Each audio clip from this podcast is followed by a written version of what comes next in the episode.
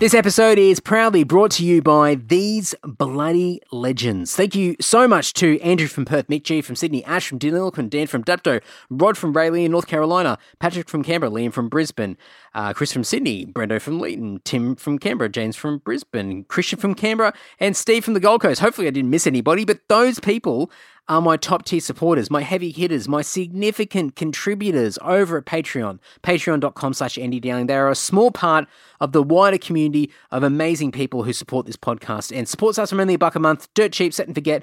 And if you want access to free shit, podcasts, merch, etc., etc., go and check out the additional tiers over there as well. Patreon.com slash Andy Dowling. Would love to have you.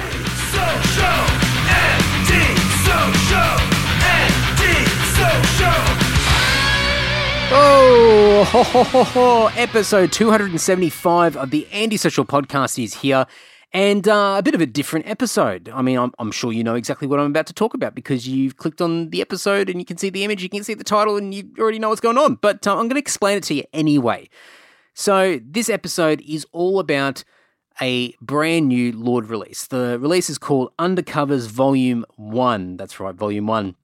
And uh, We've been chipping away at this. Um, we thought we'd get something out in the meantime while we're writing new music.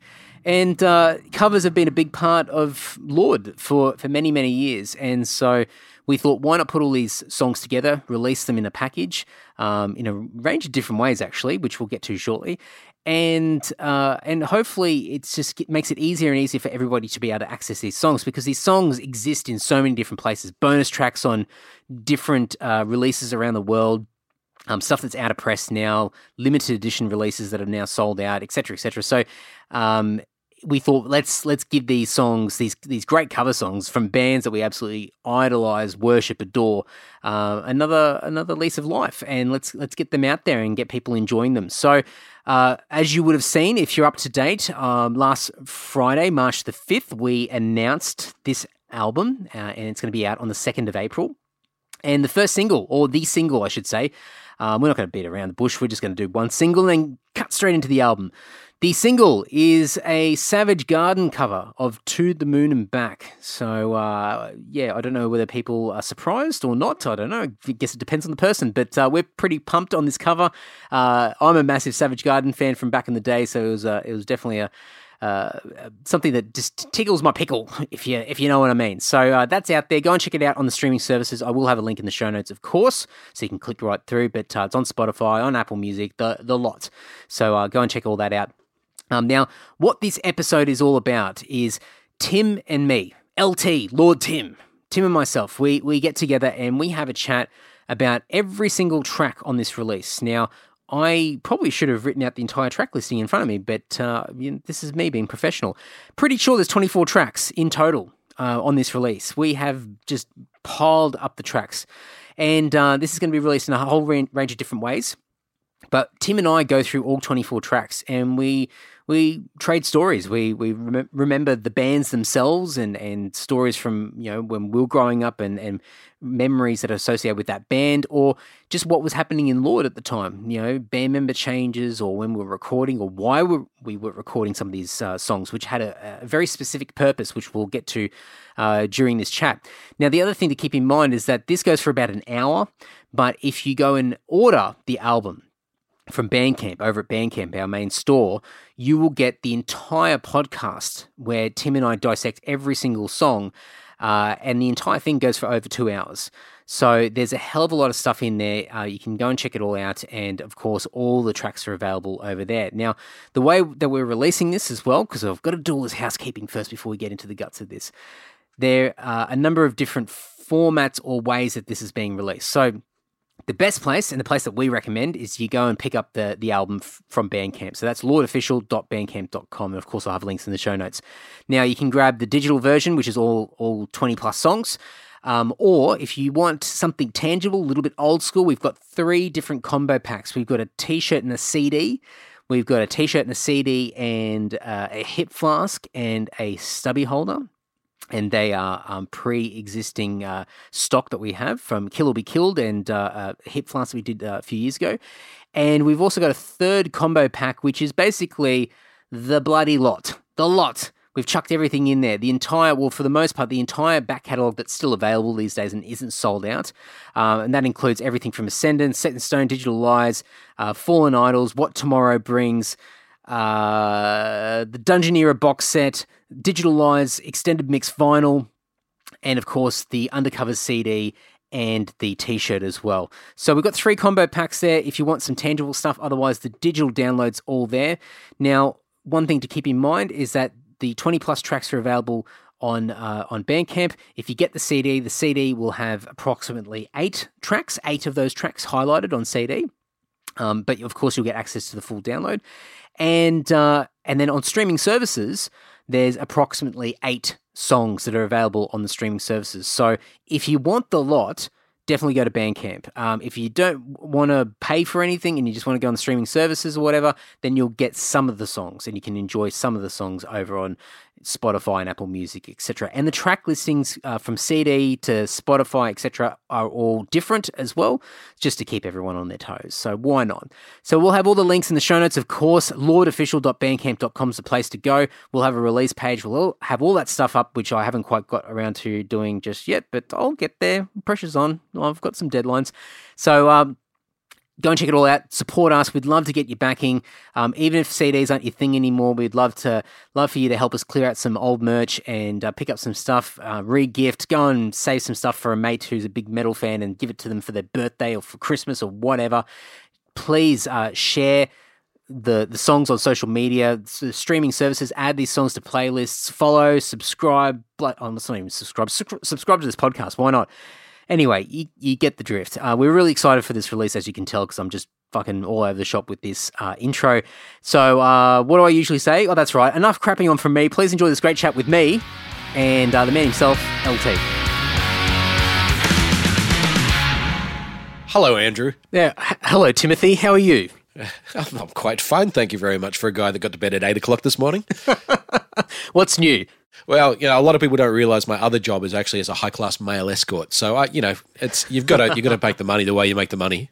A man of a man of the night. I, I am a man of the night. Yes. Yeah, there you go. Well, uh, well, nice to nice to catch up with you uh, virtually. I mean, we're we're we're not exactly uh, close to each other, but um, this is the world that we live in now. But uh, we've got we've been busy this year, despite all the, the things that have been happening, and uh, we've got uh, we've got some news to share. And by now, people will know exactly what we're talking about. What are we talking about? Well, we're talking about a new release that we've just put out, and people listening to this lovely little uh, exchange of uh, of thoughts and comments and and stories from uh, over the years of us putting together some of our, our all time favorite songs. Ah, the covers album. Now I know what you're talking about. I get it. Yay! Yeah, ding, ding, ding, yeah. So you see what I did there? Look, yeah. look, look, look, at how look at how coy this guy is. so, um, why, why, why now? Out of uh, you know all these years, I mean, we've been, especially even before. Uh, you know, we changed the name to Lord. Um, you know, the, the first year of the band being Dungeon, uh, covers were a big part of the uh, repertoire and, and a, a, big part of, of what the band was and its identity. Uh, you know, why now, after all these years, we finally sort of worked out uh, maybe we should put something out? Well, there's just so goddamn many, really. Um, uh, you know, as you go through your career, you don't realize exactly how many covers you've done until you sit back and start counting them all up. And you think, okay, so how many have we done now? Um, I'm looking at our list and I'm seeing 21 that I've just included just from the Lord era, plus a couple of other Black and Angel ones that we're throwing in for good mm. measure because we give good value. Um, but um, that's not counting a lot of the live ones that we've just pulled out just for the for the fun of it, mm. and all of the dungeon ones as well. So I think we're kind of known for the fact that we just like playing covers because it's fun. Yeah, and I, I, think it's never been a strategy of ours at, at any stage along the way. I think it's always been a very much a, I mean, for a lack of better term, shoot from the hip. Um, you know, things that we really love and enjoy, and we're not afraid to sort of shy away from uh, our influences and, and the songs that really sort of get us going. And it's just a case of, hey, this would be really fun to do. And sometimes uh, those songs turn out to be amazingly successful and do really well for us, and other songs sort of just, you know, fade away into the distance. But um, it always comes back to the fact that we just do it because we love it. It's there's no real sort of uh, end goal with uh, with putting together a cover song. No, well, that's kind of where it all came from. Um, I think the first official one that we did was "Call Me" by Blondie of all mm. of all songs, and um, we it just seemed like a really kind of cool song to do an Iron Maiden kind of treatment to. Um, we, we did it, and uh, it met, was met with a little bit of resistance from the band at the time, um, yeah. especially, especially, our, dr- our drummer Stevo. The, the, very first show that we ever played, um, we uh, we went out on stage between a couple of death metal bands, and uh, these guys are crushingly heavy. And here's these new kids on the block, Dungeon, whoever the hell they are, um, wandering out on stage, and I remember announcing Blondie and Stevo freaking out at the back of the stage, going, "No, no, no, no, no, no! Don't do it! Don't do it! Don't do it!"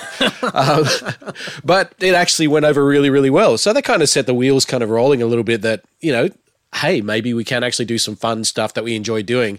That's kind of a little bit off the beaten track. There's not necessarily your, you know, usual heavy metal cover that that you'd expect from a band like us, and um, yeah, we we we ended up sort of following that idea uh, that we were going to be doing covers as as kind of you know fun songs and test songs as well. Mm. Um, the the next lot of things that we did was actually the the uh, Made in Our Spare Time EP, which um, mm, rare. If if you're yeah if you're if you're a fan of the band, you probably you probably would have heard about this mythical thing. Only like I think 25 copies of this thing was ever pressed.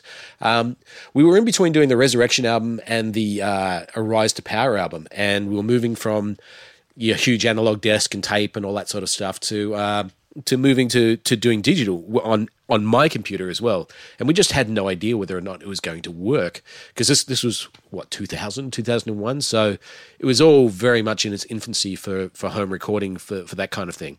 So um we instead of just doing a bunch of the the songs that was going to appear on the next album and them turning out potentially badly and us going well you know, that song's probably not very good anymore. Let's not do that. Um, we didn't want to taint that.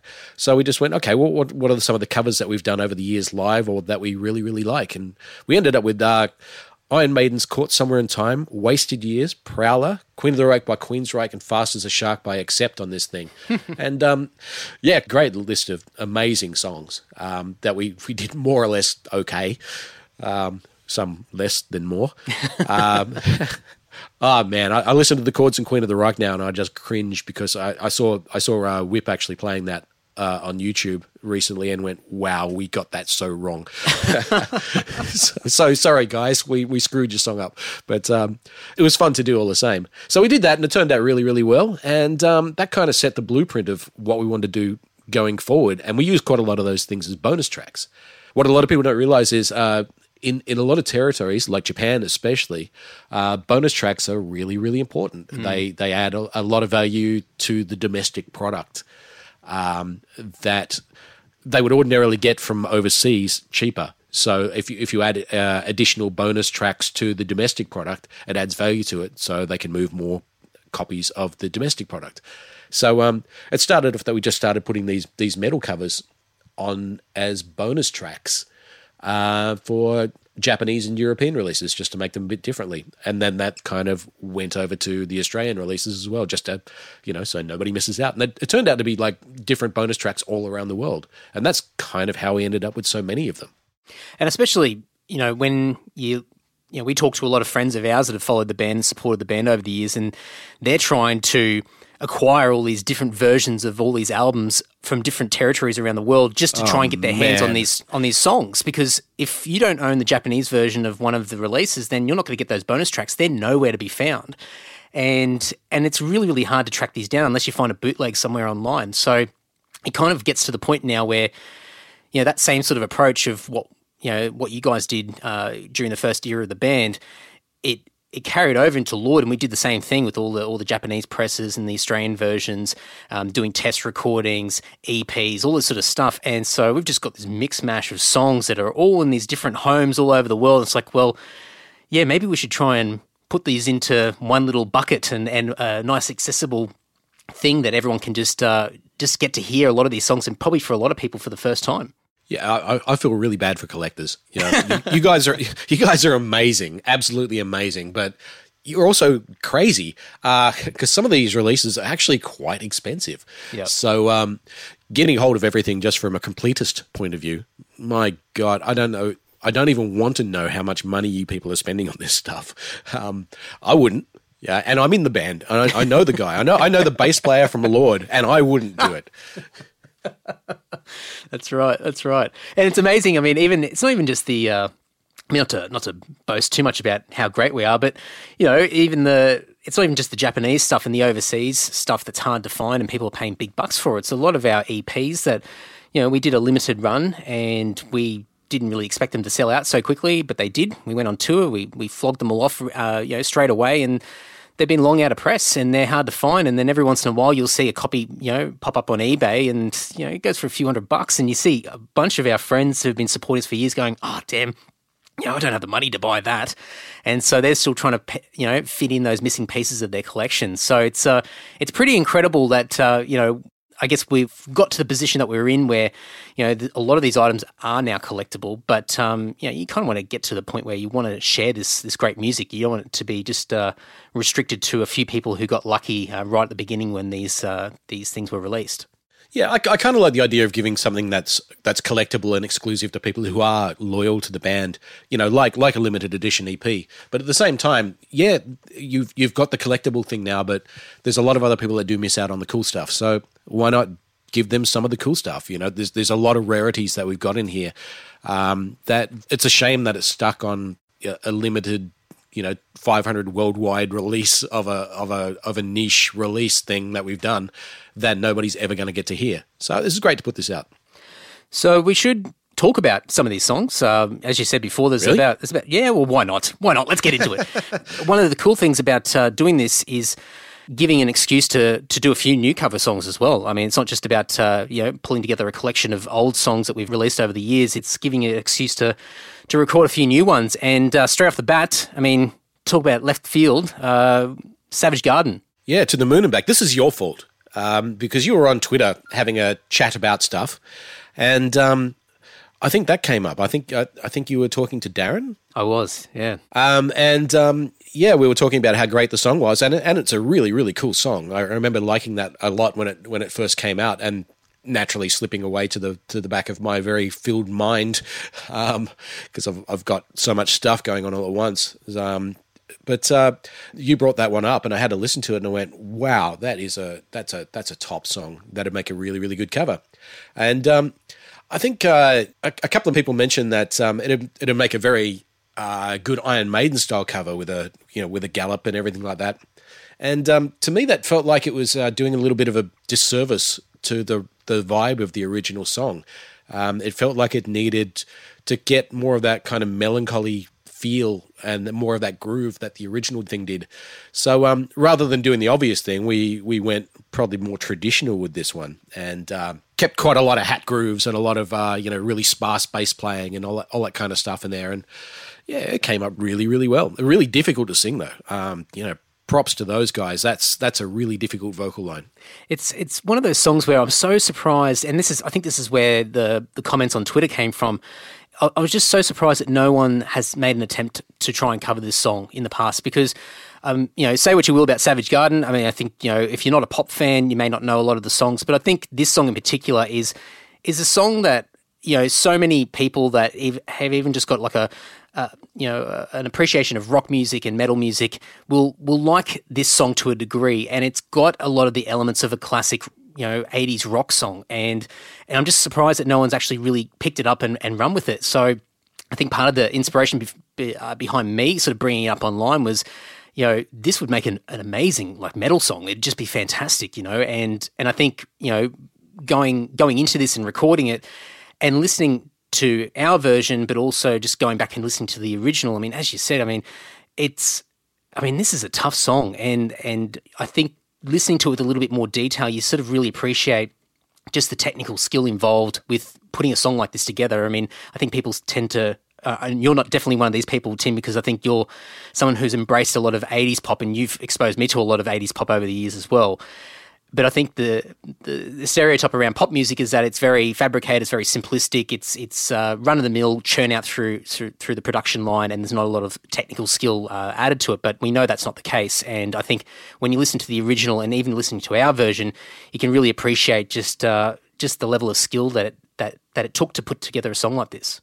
Well, there's an awful lot of guitars in there that's doing things that you don't necessarily listen to. The little little um, uh, complementary guitar lines along the sides that's not the main guitars that, that were actually really really difficult to recreate in a in a very faithful way. So yeah it's it's it's amazing the amount of layers and this kind of thing. Well uh, time will tell how this one will go. Um, I, Yeah. I'm, I'm feeling I'm feeling quietly confident. Um, I, I think I think people are really going to enjoy this one but uh, yeah it's I think this is one of those things when you put out a cover song especially one that's uh, as you said earlier it's not your traditional metal cover, you know, you're covering you know, Slayer or Anthrax and Megadeth, etc. And it's something left field, and people are going to be surprised, and you really don't know how it's going to going to react. Uh, and this will be one of those songs where we'll just have to wait and see. Um, but I'm excited to to announce it and, and for people to start listening to it because I think people are going to be going to be a little bit shocked, and I think uh, I think they're going to be pleasantly surprised. Well, I want to give a, a strange shout out and prop to somebody that, if anybody knows the history of the band, uh, will be a little bit unexpected. But uh, Limb Schnoor from LMP. Now, uh, we um Yeah. we we had a a difficult relationship with LMP um, in Dungeon, um, and uh, me and Limb didn't see eye to eye in a lot of a lot of ways. Um, however, when we were coming up with bonus tracks for uh, for a Rise to Power, when we when we first released a Rise to Power in Europe, um, we were going to do the traditional heavy metal uh, bonus tracks, similar to what we did on Made in Our Spare Time, and Limb suggested that we did pop covers. Um, and uh, a couple of the guys again were, were sort of a little bit opposed to that, but we eventually came around and we did everything from Duran Duran to Queen to um, you know to, to all sorts of stuff, and uh, they turned out really really well. So that really kind of set us on a path to sort of saying, well, who cares if it, if it's a metal song or not? Why don't we just do a song that's a good song? And uh, that that eventually became a little bit of a blueprint of uh, of what Lord is. Yes, a good song is a good song. Who cares what it is?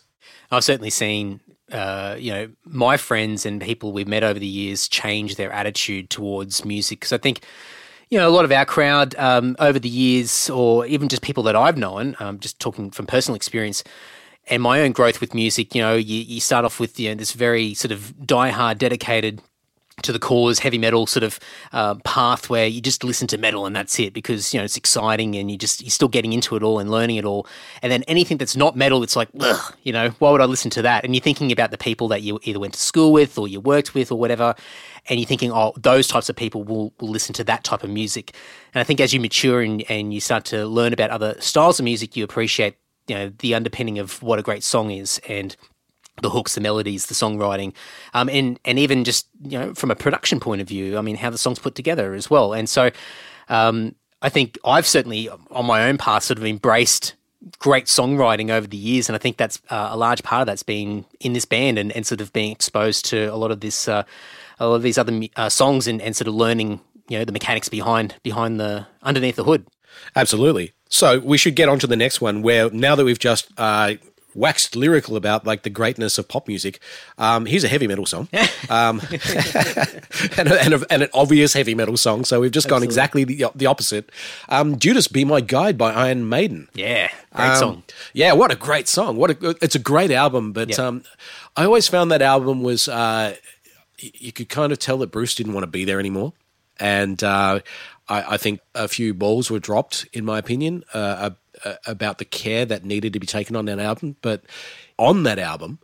There was so many great gems, so much great stuff. And Judas Be My Guide has always been like a, a big favorite of mine to do. So when we needed a, a bonus track for Japan, again, Land of the Rising bonus track um, for for uh, for Fallen Idols uh, last year, um, this was right at the top of my list that I wanted to do. So we we ended up ripping this one out really quickly, like over over the course of a week or something. So And it's one of those songs that a lot of people haven't heard yet either, uh, you know, because it's only been on the on the Japanese version of Fallen Idols. So for a lot of people, this will be the first time they get to hear it, which is which is really exciting because I'm the same with you. I, I, I've got similar thoughts on this album. Um, it's it's actually one of my favorite Maiden albums, but there are elements in this album that are that are just slightly disappointing um, because it's just like they just didn't spend enough time just you know polishing it out from an arrangement point of view or certain parts sections of songs you go oh you let yourselves down there but I mean there, there are some amazing moments and songs on on this album and this is this is one of those tracks so when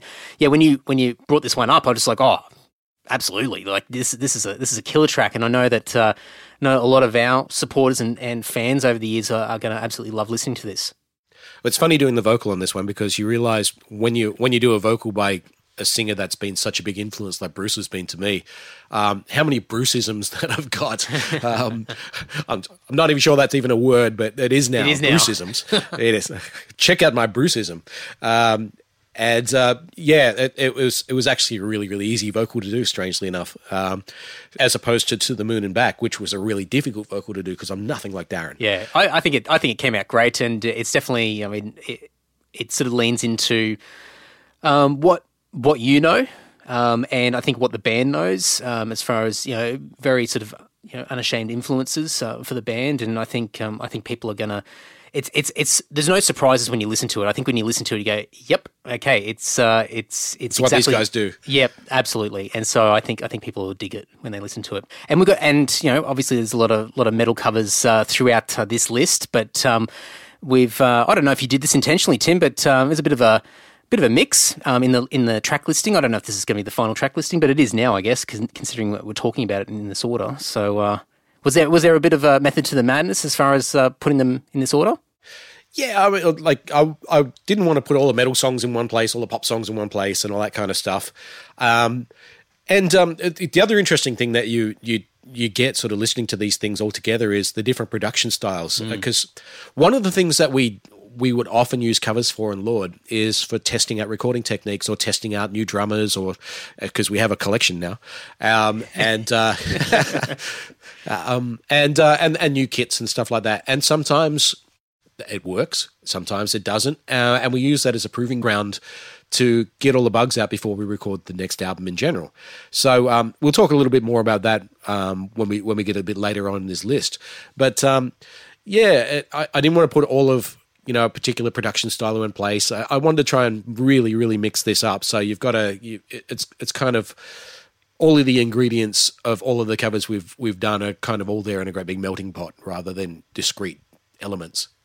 I reckon it's great. I reckon it's a it's a great it's a great flow, and uh, as you said, it's it's interesting to listen to where the band was at that time. So it's a little bit of a timestamp, and I think just to keep it interesting as well. I think just to keep that uh, what what they say, uh, variety is the spice of life, or something like that. So there we go. And this is a spicy boy. This is a spicy boy. There you go. so the next track, next track is uh, "Send Me an Angel." A bit of an unexpected one, uh, at least from my point of view, when when this came up in conversation. I, I, think we're, we're gradually going through the Rad soundtrack and, and ticking them all off. it's a great song. It is a great song. I've always liked this one. Um, I've, I've been a real life fan since I've been a kid. Um, and uh, funnily enough, uh, I'd already committed to wanting to cover this thing before uh, what what a lot of people may not know is in 2015 we went on a tour called uh, "Playing to Win: The Road to Farnsie," and um, uh, we're all big John Farnham fans, going off on a bit of a tangent here. And uh, when we realized that John Farnham was playing in Melbourne in 2015, we not only tried to arrange a show so he'd actually be there in Melbourne at the time so he could have the excuse to go see John Farnham. Um, we, we made the entire tour based around it. So the entire tour is just based on the excuse for us to go see John Farnham. and because, you know, that's what you do because we're a serious heavy metal band. That's right. Yeah, genius. um, and um, one of the opening bands there was Pseudo Echo, another one of my favorite bands. And uh, they ripped off Send Me an Angel. Um, and it was brilliant. They're, they're old friends as well. They've played together for, for years, um, Real Life and, and Pseudo Echo. And um, that, instead of actually making me go, oh man, Pseudo Echo's done it first, it actually just reinforced the fact that this is such a great song and we could do a very, very different version of that than what they did. And um, yeah, it was, it was, great doing it. It was actually quite heavy in the end. Oh, it's great. It, it came out really well. And, uh, and I mean, it's a, a good thing with uh, a lot of the covers that we've done over the years is that you almost get that that Lord stamp and you, and you stamp it on top, and, and so people when they hear the cover, they they it's got the elements of what they know us to be, and and this is definitely the case with this with this song. But I think it's as you said, it's it's heavier, and I think there's a, a little bit of a at least sort of listening to it as it, as it progressed. I mean, it was it was definitely quite surprising to hear how it turned out uh, at, at the tail end of it. Yeah, uh, the production on this one is a bit strange too because um, this was one of the bonus tracks on our uh, live at Prog Power yep. thing. So live albums are necessarily messy. They've they've got to be a little bit uh, too in your face, a little bit over the top, a little bit shambolic, so you can get that energy of that live feel. So if we just put a bonus track on there where um, it, w- it was very clean and and very um, very well produced, I think it would sound a little bit powerless compared to you know an hour's worth of dickheads running across the stage with their amps turned up too loud. um, so yeah, it's, it's, interesting listening to the production on this because I'd probably do it differently in isolation, but it worked out pretty well um, it, as as part of that package. Yeah, I think uh, I think it definitely definitely helps in context with the with the rest of that album, and I think it's also one of those one of those things once again where it's, uh, it's just a little extra surprise at the at the tail end of uh, a typical live album. And I think there's been some classic live albums over the years where people have thrown a, a random studio track in uh, towards the end of a of, of one of these classic live albums, but um, to throw in throw in a cover and, and just this little bonus at the end, it's just this nice little icing on the cake, so to speak. And and once again, timestamping not only that live show that we we recorded and released, but also just timestamping what we were doing at the time. And uh, I think it's just a, a, nice little nice little package there with uh, with those those couple of bonus tracks that were on there, but in particular this cover song. Well, this this really harkens back again to, to my youth. Um, when Duran Duran brought out their Arena live album, they had Wild Boys on there as the mm. uh, as the bonus track. Now, a live album is kind of like, yeah, I know all these songs, whatever. It, it's kind of almost a bit of a throwaway kind of thing, except for us hardcore fans. But um, when uh, when Wild Boys was on there as as the bonus track, that suddenly made that album essential. So it, it just felt like that. Yeah, sure, we could we could give away all of our songs that were the way the way that we do it live from the American show that we did, and it would be you know a cool package. But putting a bunch of exclusive bonus studio tracks on there just just kind of gave it that extra. Hey, I really got to get this thing now. So it was it was, it was kind of a, a nice throwback to again my youth this whole journey of covers is like therapy for me. Obviously, all is being revealed. That's right. The grand master plan is out. Yeah, that's right. well, just a quick side note on. Uh, well, actually, there's another there's another song from this release that uh, will be uh, will be mentioned in this list to come. But uh, I think just a quick side note.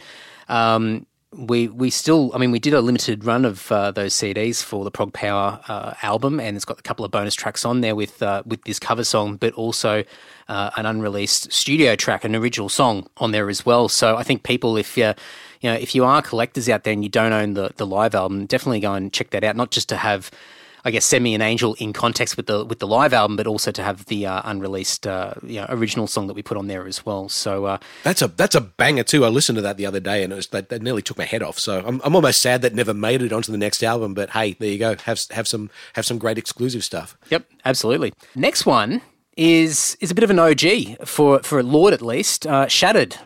Yeah, this was an odd one, um, and it's got a bit of an interesting kind of history to it. Mm. Um, when we changed over from Dungeon to Lord, uh, the very last album under the Dungeon name was the final chapter.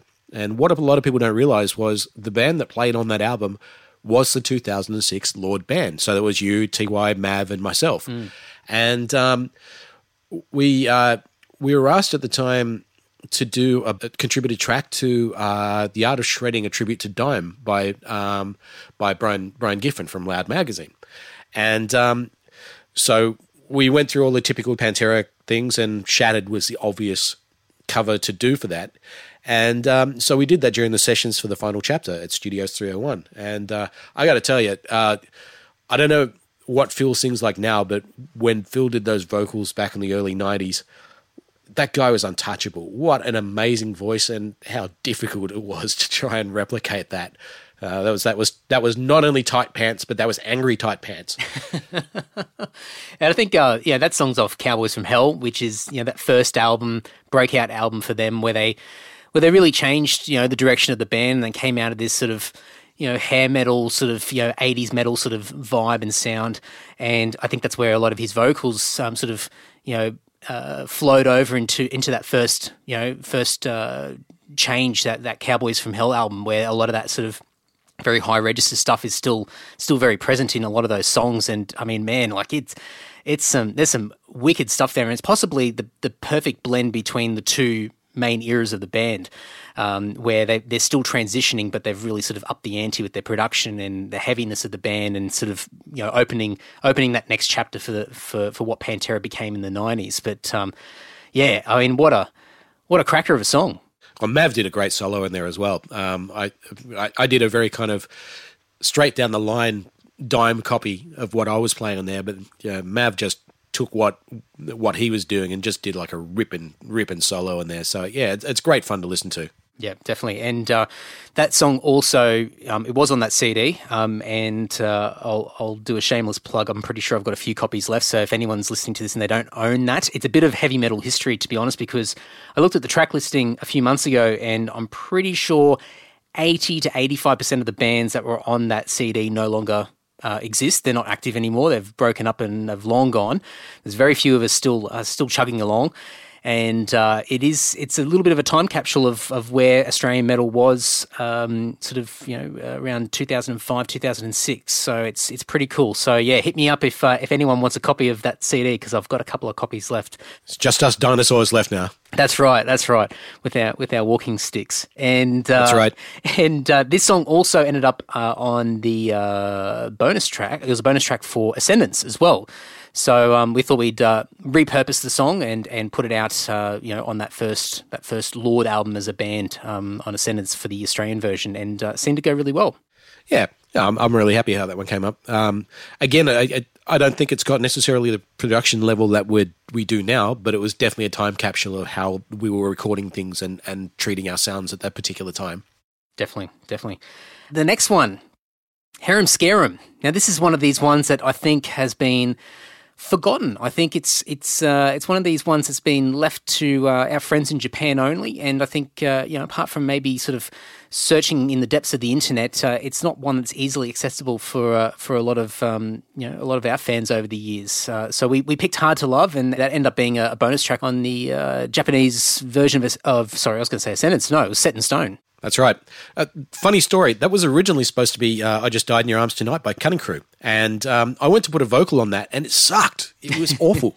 um, so absolutely shelved that, and I started freaking out, just going, "Oh shit, we need a we need a bonus track for Japan. What do we do?" And went through, you know, a, a, a collection of you know great hard rock songs, and kept going back to Harem Scarum because what a what a brilliant band, and um, we'd already had Pete who did a, a guest solo on um, uh, New Horizons. Yep. And um, I think that was probably in the back of my mind that, you know, we, we, we already had Pete Lesperance on the album. Why don't we just give some kudos towards them? And um, Hard to Love was, it, it, turned out to be an obvious choice. We're all big Harem Scarum fans and have been for years. And uh, great album, great song. Um, Sure, why not? Uh, I, I don't know if I necessarily did it justice vocally because Harry's got such a distinctive voice and, and such a such a powerful voice, mm. but I, I think I think considering that it's it's our take on it, um, and and knowing that I'm very different to Harry, um, I think it came up all right.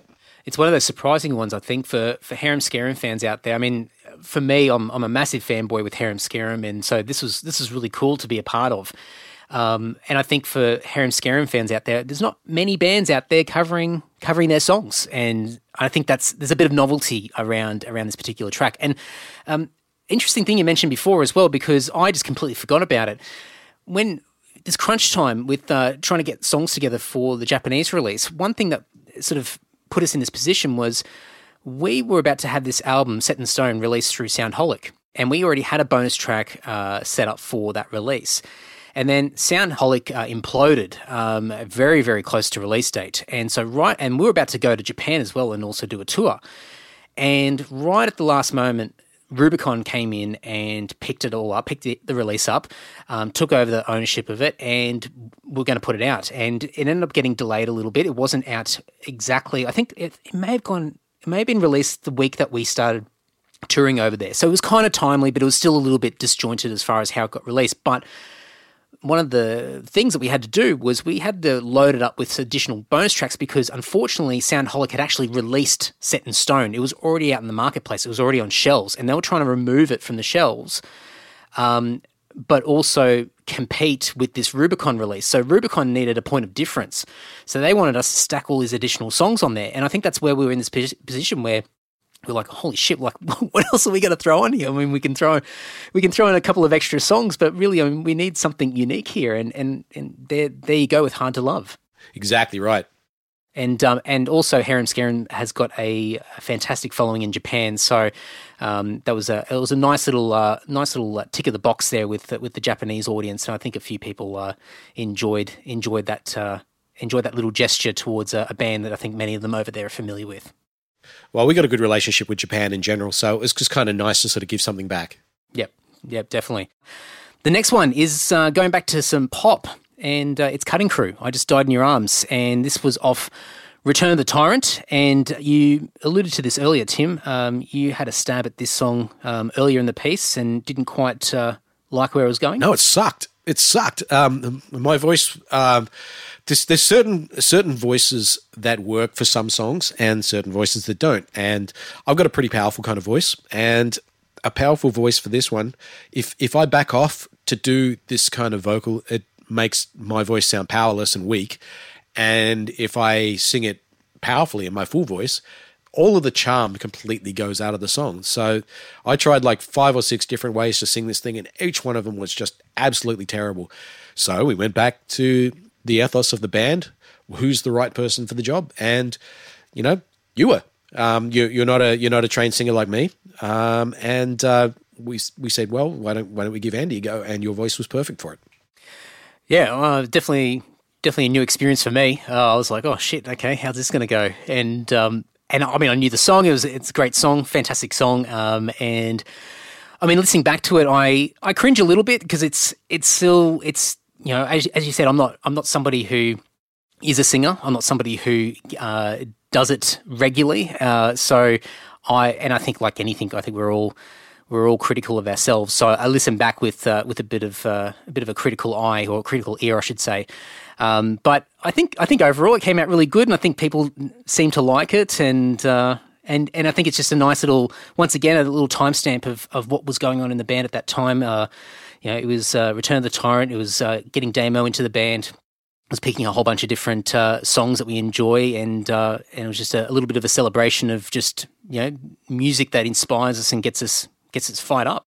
Yeah, I, I think probably too much is really placed on the technicality of, of singers and guitar players sometimes, uh, whereas yeah, sure. Uh, Geoff Tate circa 1987 might be a better singer technically than Dee Snider. But if you put Geoff Tate in front of Twisted Sister for, you know, one of, one of their classic albums, it would suck balls yeah. really, really badly.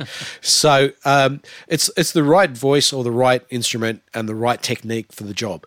And um, I think in this case, for this particular song, um, your your voice suited what Nick was doing on the original thing a lot lot better than somebody with a more powerful voice. And so the right the right tool for the job. And that's that's kind of that's the that's the bottom line for everything that we do in Lord. Uh, next one is uh, another one of the new ones. Once again, we've got an excuse to to do some new covers and. Uh, well, uh, similar to the Helloween thing, it, it's Judas Priest, and the song's "Reckless," but uh, not not the the usual go to uh, selection for Judas Priest covers when you when you see metal bands uh, covering Judas Priest. No, it, like the Ram It Down album was kind of it's a bit of a forgotten gem, really, because you've got British Steel, you've got you know Screaming for Vengeance, Defenders of the Faith, Painkiller, obviously, um, Turbo, which which which was you know shat on a little bit at the time due due to all of the guitar synths and everything. Um, and and Ram, oh, this wasn't Ram It Down. This was actually on Turbo. It was on Turbo. Oh yeah, I was just going to yeah, say. Yeah.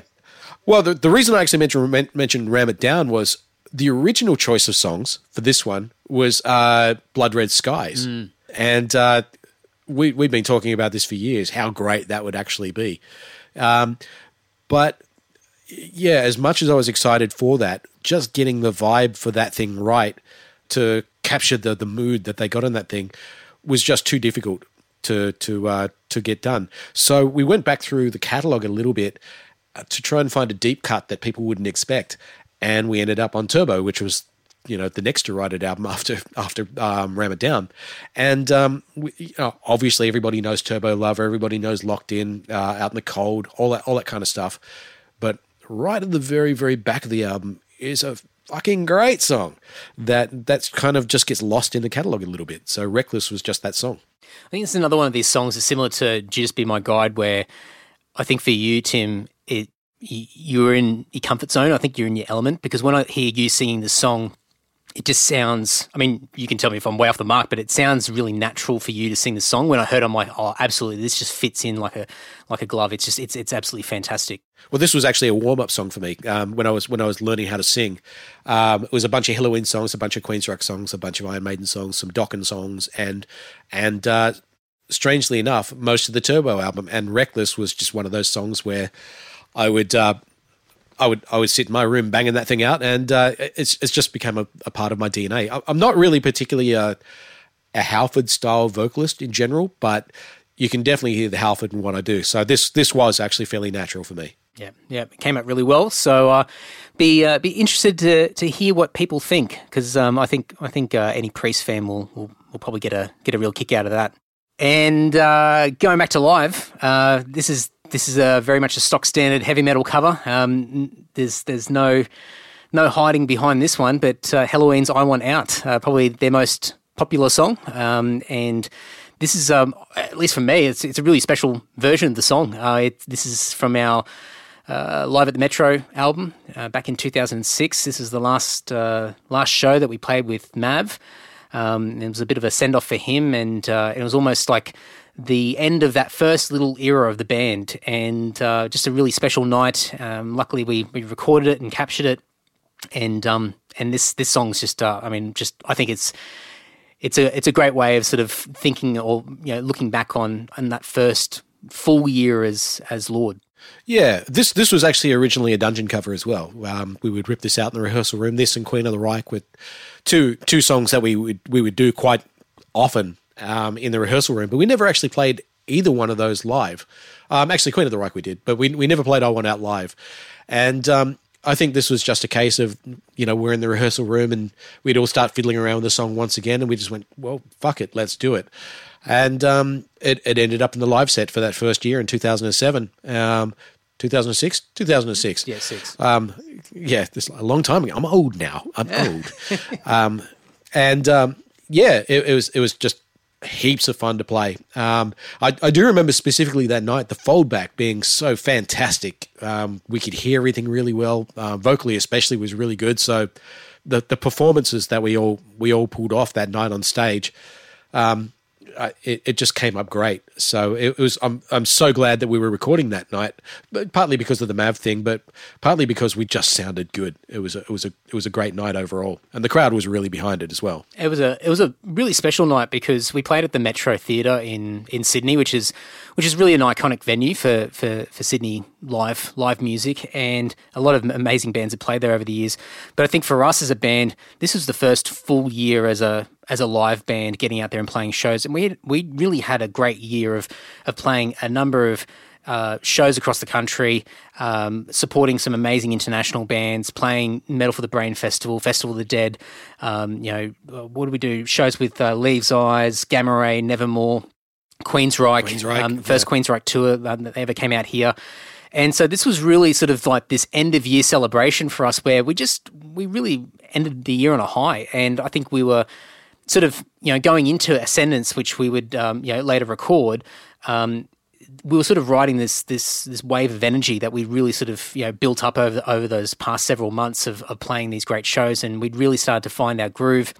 We were a new band as far as the four of us together, and uh, you know by that stage, I think we were really in a in a fantastic spot. So it's cool to listen back to just that whole that whole live album, that live at the Metro album, because it's uh, there's certainly some unique tracks that um, haven't been played since, um, and and certainly are a little bit of a timestamp for that particular time. But uh, just to listen to the to the energy and and uh, yeah, the, the, entire vibe of of that uh, that performance is fantastic. What was really kind of good about that tour was it was it was partly a um, uh, a tour for the final chapter of all things. Yep.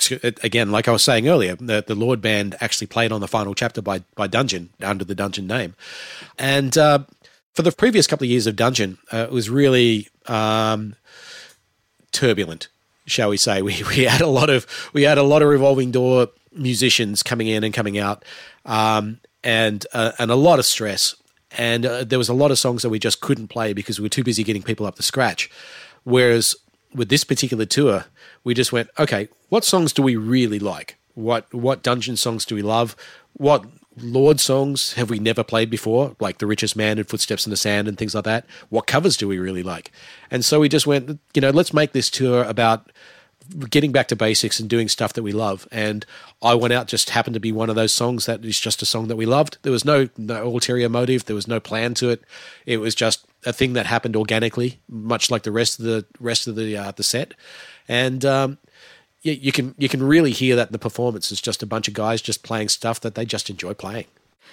Yep, uh, great, great memories listening, listening back to that one, and uh, yeah, it feels like a lifetime ago. I mean, it, it kind of is in a way. So a long, long, long time ago.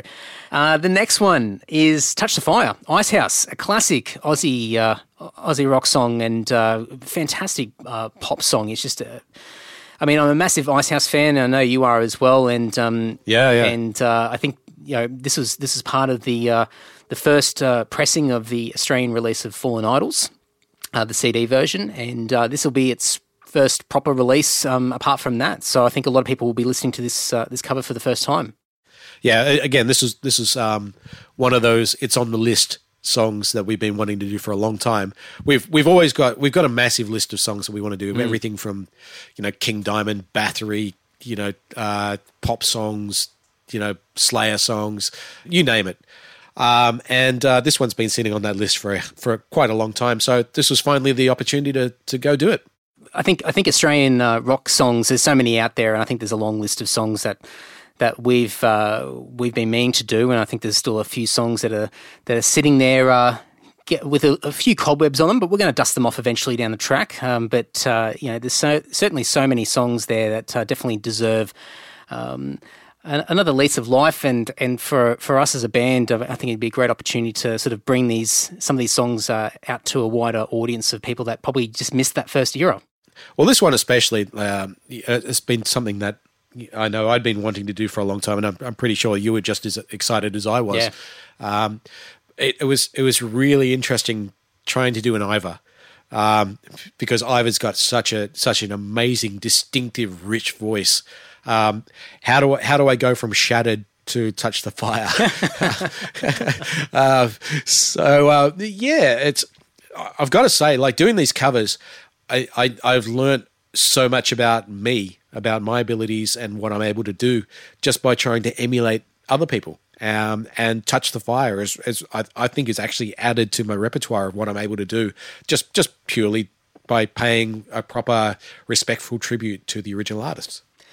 Yeah, uh, Iva's one of those iconic singers and songwriters, just an incredible, incredible artist. And I mean, if you if you just even take you know thirty seconds to skim through the back catalogue of of the songs that Icehouse has put out over the years, I mean, there's so many songs that could easily translate into a really heavy hard rock song or a metal song.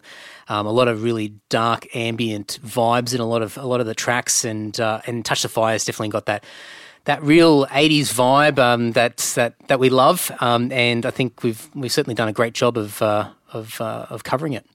Well, I, I, want to do a shout out and a big fuck you to the Eternal, by the way, because we wanted to do I Don't Believe Anymore.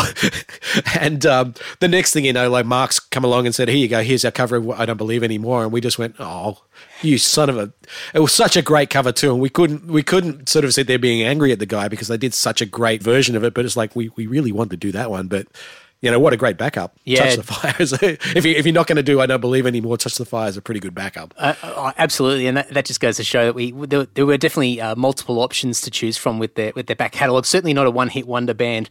And uh, no. yeah, people should check out that uh, that the Eternal cover because um, yeah, they did a they did a top job top job of that song. Yeah, great song. Uh, so the last of the Lord ones, and this is probably the one that well, probably got us the most amount of attention over the years, at least from from a Lord perspective, is uh, on a night like this, uh, Kylie Minogue, and uh, yeah, two hundred ninety five thousand views on YouTube so far. There you go. Yeah, it's um, yeah, it, it I mean, interesting story behind this one because obviously, uh, you know, it was one that uh, we we decided to do for the Hear No Evil EP, and uh, that seemed to go well enough that we thought we'd add it on as a bonus track for Set in Stone, and uh, and it sort of went from there. Yeah, this um, the original idea of this one, um, this this was one of mine. Um, I remember when the Olympics was happening in Sydney in 2000, and uh, I was living on uh, a, a, place called Coogee on the, uh, the, the the coast of Sydney, and uh, just sitting there watching my TV, with uh, you know seeing all the lasers firing off of Centrepoint and um, on the fireworks going and the closing ceremony and Kylie actually did this particular song. And I just remember thinking, wow, what a great song. That'd be a good, great cover. And then immediately forgot all about it um, because that's, that's what happens. Um, I think it was 2008. We were, we did, uh, we supported Nightwish. Yep at the at the at the Enmore Theatre in Sydney, and we were driving back. Um, I was driving back with a couple of friends. and We stopped by a local junk food place to get some food, and on a night like this, was playing over the PA. And I'm in the middle of my burger, eating my burger, and I just stopped and I started listening. and went, I remember this song. I love this song. I'd love to do this song, and I'm going to tell the guys about it. And I understand they're going to tell me to go fuck myself. and uh, and I remember telling you and Ty, and uh, you both went, "Yeah, that sounds like a good idea." And I went, "Oh." All right, yeah, all right. So, yeah, all right, let's do it then. Um, and we did it, and it turned out great. Um, it was, you know, uh, it, it, it was, uh, again, almost like a studio test because uh, the, the Hear No Evil EP was the studio test for Set in Stone. Yep. And uh, this just happened to be one of the songs on there, and it just turned out brilliantly. And it was funny the way that we did it as well. I, I, I keep forgetting sort of the, the timeline of, of, events with it because we put it out in 08 uh, Hear No Evil, and and you know got a reaction. I, mean, I think within our circles and the people who bought the EP enjoyed it and got a kick out of it, and there's a bit of a novelty around it. But there was no video clip at that stage, and it no. wasn't until another year later that uh, we had been talking about it a little bit, and we decided to go up to Brisbane and do the video clip. And so we got a whole bunch of people involved, and we did it over over a day or so. And um, and now it's what a lot of people know and and see online and you can go on youtube and, and look at the video clip and it's absolutely hilarious but it was only when Reese did a, such a, such a good job on that clip. He did, he did absolutely, and and I mean a lot of fun, a lot of a lot of great memories putting that video together as well. But it wasn't. It was only when that video was released that I think that cover really got the the spotlight that it deserved because I think then suddenly people went, "Wow, like this is an amazing cover of this song." And uh, we, I mean, even to this day, I mean, you know, every once in a while we'll ask, you know, how'd you how'd you get into the band? Like, what was the song? And this song pops up as that gateway. It's that that first song, that dangling carrot, it comes back again. That's that's right. Speaking of dangling carrots, how good was Will? Oh. As as Kylie in the clip, yeah. Well, uh, Will Will's a great friend of ours, and uh, known him for quite a few years. And we were trying to think of people who could play Kylie, and someone who's just a little bit chaotic, uh, very much an extrovert, and would really put on a show. And Will is one of those people. And but I've only known Will when he's dramatically intoxicated, like really pissed. and so in the back of my mind, I'm like, okay, so we're going to get Will really pissed. We're going to get him really drunk. We'll get him a bunch of drinks and, and get him juiced up, and then he'll he'll do the do the performance. And then he rocked up the day that we were filming, and and I said, "Oh, do you want a drink or anything? Do you want us to go and grab some drinks?" And he's like, "No, no, no, I'm driving. I can't drink." And I just went, "Oh." Oh no. oh no! Oh no! I thought this is not going to rock. This is not going to work out the way we want. It's going to lose all that energy that that you know I have in the back of my mind of what you know what we all sort of thought was going to happen. And uh, well, like a true professional, he just turned it on and it did not phase him whatsoever. And I learnt very quickly that uh, he doesn't need the alcohol to be an extrovert. Uh, he No, he's, he's, just Will. He is just Will. It is just Will. He can turn it on any time of day, uh, no matter what's going on. So uh, he yeah, he put in, he put on a, an amazing performance for that video clip, and he really made that video what it is. I mean, I, I well, the, two the two things that I remember mostly about that clip, first of all, is like the the, the swimming pool scene where on on on on the original Kylie thing, she dives into the pool and she's floating on this like uh, beautifully lit uh, underwater lit pool. And uh, so we wanted to recreate that particular thing. So instead of diving in, Will just does a complete face plant straight to the straight into the water. and uh, and uh, I, I, listened. I ended up editing the video because um, uh, there was a few creative differences as to as to how I saw the video, as to what Reese did. He's got a director's cut up online, by the way, and uh, which is also great, but different to what we had in mind for mm. how we wanted to see it. And uh, listening to the in-camera audio for this thing, um, when Will just face plants into this water, you can just hear us all go, "Ooh!" Absolutely brilliant, but man, it looks so good. Um, and the other one was this. There's a scene where we're inside playing pool uh, on the original Kylie video. Um, Kylie gets out of the pool and she like pulls the top off and throws it at this window with all these businessmen inside where they're they're playing blackjack or something like that, and then walks off. So Will, who's dressed in a bikini, um, of all fucking things, um, climbs out of this freezing cold pool, wanders over, and we were wondering what he was going to do to emulate Kylie, and he takes off his bikini bottoms and throws that against the window. and inside, on the on the clip, you see us like all looking completely horrified. That very first take was completely genuine. We had no idea he was going to do that. So you know, we're looking at it, Will sort of doing this thing. The next thing you know, there's like, oh, it's Will. So it's Will. It's- whoa! Yeah, that was uh, definitely definitely captured the moment there. I mean, he was uh, he definitely had. So, so we end up we end up doing flair. like four, four or five takes after that to, to try and recapture the, the the look of shock that we had on that initial take. but I've got to say, I, I one of the reasons that I am up late at night, besides working as a high class male escort, as I mentioned at the beginning, um, I do video production, uh, and uh, so quite a lot of nights I'm I'm, I'm spending cutting video together, editing, or doing motion graphics or whatever. And it was actually that clip and working with Reese and and uh, his crew that that really sort of turned me on to you know I really really enjoy doing this stuff. Um, maybe I could I could do it professionally and. Um, all of the clips that we've done for Lord so far, bar, bar a couple of like lyric clips and stuff like that, I've generally either directed or filmed or been involved in there somewhere. So the the uh, the genesis of that really just goes straight back to doing that Kylie cover and then getting Reese to do the clip. It definitely uh, definitely had a lot of role and effects for for all of us uh, and the band, and and even to this day, even though. Even though it's a, a song that you know, a few people roll their eyes and go, "Oh God, that Kylie, that Kylie cover again," it's it's still winning people over, and people still look back fondly. And, and we certainly flogged the hell out of that live. We played it for quite some time. We we brought a blow up doll on stage when uh, when uh, we we we bust out the cover song, and uh, and it was just a lot of fun. And we, I mean, uh, especially that Set in Stone tour um, where we, we mostly played this this cover song. Uh, just a lot of great memories and just a real a real great way to cap off these shows at the end of the night, where uh, everyone was was well and truly plastered. They were drunk and they were having a good time, and uh, and out comes this blow up doll, and we start ripping into on a night like this, and it was just. Uh, yeah, a great party vibe. It's uh, it's kind of a bit telling that the, the band started off with a female blow up doll for the Kylie thing, and then we went on tour without Mark one time and had a male blow up doll instead. So I'm not really sure what it's saying about our journey through life here, but yeah. Um, well, well, anyway, that, that wasn't his wireless guitar antenna. That that's all I can say. we definitely think outside the box anyway. Well, they're they're great covers, and I think it's a great way to to round out Volume One of uh, of this release. Um, and hopefully, for for people listening, yeah, you've gotten a little bit more of the backstory behind why we picked these songs, and um, and you know, you know, around the release of these songs and the recording of these songs, and hopefully there'll be some songs here, um, you know, excluding the, the brand new covers that we've put out, but uh, there'll be songs here that uh, you get to discover for the first time just due to not being able to have immediate access to them. So, um, yeah, until volume two, I guess.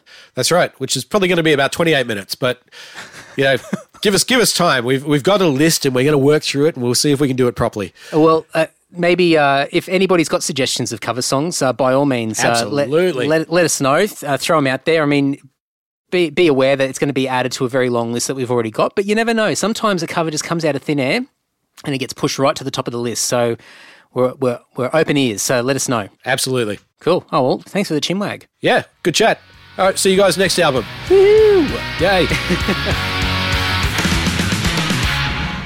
All right, folks. Now, you know I love a call to action, and this time I am being ultra, ultra selfish. Now, well, not quite selfish. I mean, I'm, I'm doing it on behalf of us collectively in Lord, but I am a part of it, so it is a little bit selfish. But please, uh, any way that you can support the Undercovers release would be absolutely fantastic. Now, the best things, of course, would be to go and buy the album on Bandcamp, whether it be the digital download of all 24 odd songs um, or grabbing uh, some of the merch, uh, one of the three combo packs. Go and pick up that stuff.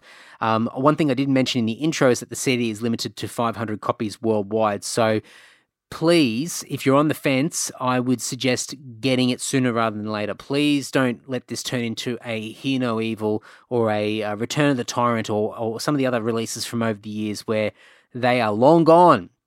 And when they do pop up, they usually pop up on eBay and they go for a hell of a lot of money. So please, for your own sake, please just go and grab it while you can. These uh, CDs are all hand numbered as well, so you'll have a nice little collector memento for your music collection. But uh, all the combos are there. I'll have all the links in the show notes so you can click through on your podcast player as well. But if you're not going to buy and you're a streaming person or um, just whatever, just a little bit lukewarm on, on just everything, I don't know, I've got no idea. Just any sort of social media love would be absolutely amazing. If you can share the songs, go and grab the single uh, To the Moon and Back, our Savage Garden uh, cover. Go and share that on Instagram and on, on Facebook and bloody Twitter and wherever the hell else that you converse and interact on the internet. Uh, get word out, and whenever you see our posts, please, um, please like them.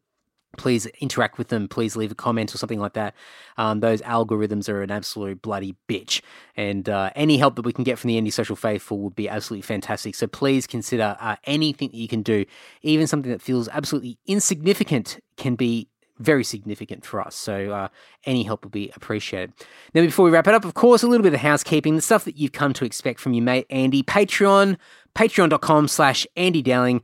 Uh, thank you, as always. I'm, I'm constantly saying thank you for uh, all the support I'm getting through Patreon. The Patreon community are actually sick of me saying thank you, but I'm not going to stop.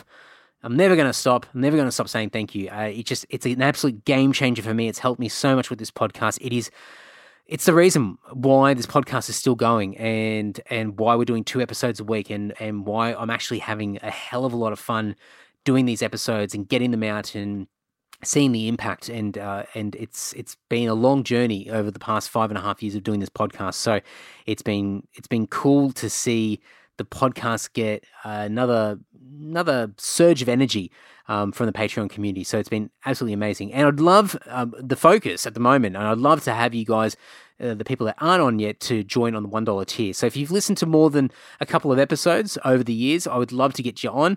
Uh, it's a dollar a month. It's absolutely nothing. You won't even notice it. And if you want access to like free shit, if you want free shit, whether it be free podcast related stuff like Team and Chronoplan or Beluga Boy t shirts or the USB pass with the 100 episodes, first 100 episodes of the podcast plus some bonus content, um, there's all that free shit, free shut, shut, free shut that's available. Free shit that's available. Um, but there's a bunch of other stuff that I get all the time, and I'm posting on, on the Patreon uh, feed um, where I'm getting different uh, band merchandise. You know, I'm getting freebie stuff. I'm getting stuff from from bands that uh, for giveaways and things like that. And always, I always give first dibs to my Patreon community. So if you want first dibs on a bunch of free stuff, um, go and check out the additional tiers, and of course the Patreon podcast episode as well. It comes out every week. Um, and if you haven't listened to uh, this podcast, if this is the first podcast that you listen to, and you're one of those Lord Lord people, howdy, welcome, welcome. It's good to good to have you have you listening to me. Uh, go back and listen to uh, a few episodes back. I did uh, one episode from the Crazy Talk Patreon podcast episode. I put one of them public in the Andy Social feed, so go back and have a listen to that. It's a bit of fun, a bit of silliness, uh, just all light-hearted humor, and uh, hopefully you'll enjoy that. And that's part of the uh, Patreon experience as well. So patreon.com slash Andy Dowling. I would absolutely love to have you. Now, um, I think that's it. Uh, next episode in a couple of days is a Sydney musician, a fantastic band that's getting a lot of hype. It's a band, especially if you live in Sydney, you will see their posters all over the joint, stickers everywhere. Um, it will not be a band that you've gone. I've never seen this band before. If you live in Sydney, um, but uh, they're definitely uh, doing great things, and uh, they are on the path to to doing uh, big stuff um, over the coming months and years ahead. But uh, an absolute legend, this person on the podcast, someone I've known for for quite a while, but actually the first time we've actually caught up and had a chat, and uh, I really enjoyed it. So looking forward to sharing that later this week. Well, what do I usually do now? Uh, I think I just wrap it up. So, uh, what do I usually say? Uh, until until next episode. Yeah, okay. Until next next well, okay. Let's let's do that again. Until next episode. Oh, oh, hang on. Until next episode, folks. I think that's it. Until next episode. Uh, until next episode, folks. Take care and uh, ta ta.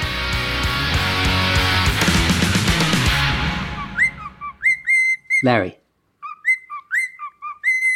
Larry, please.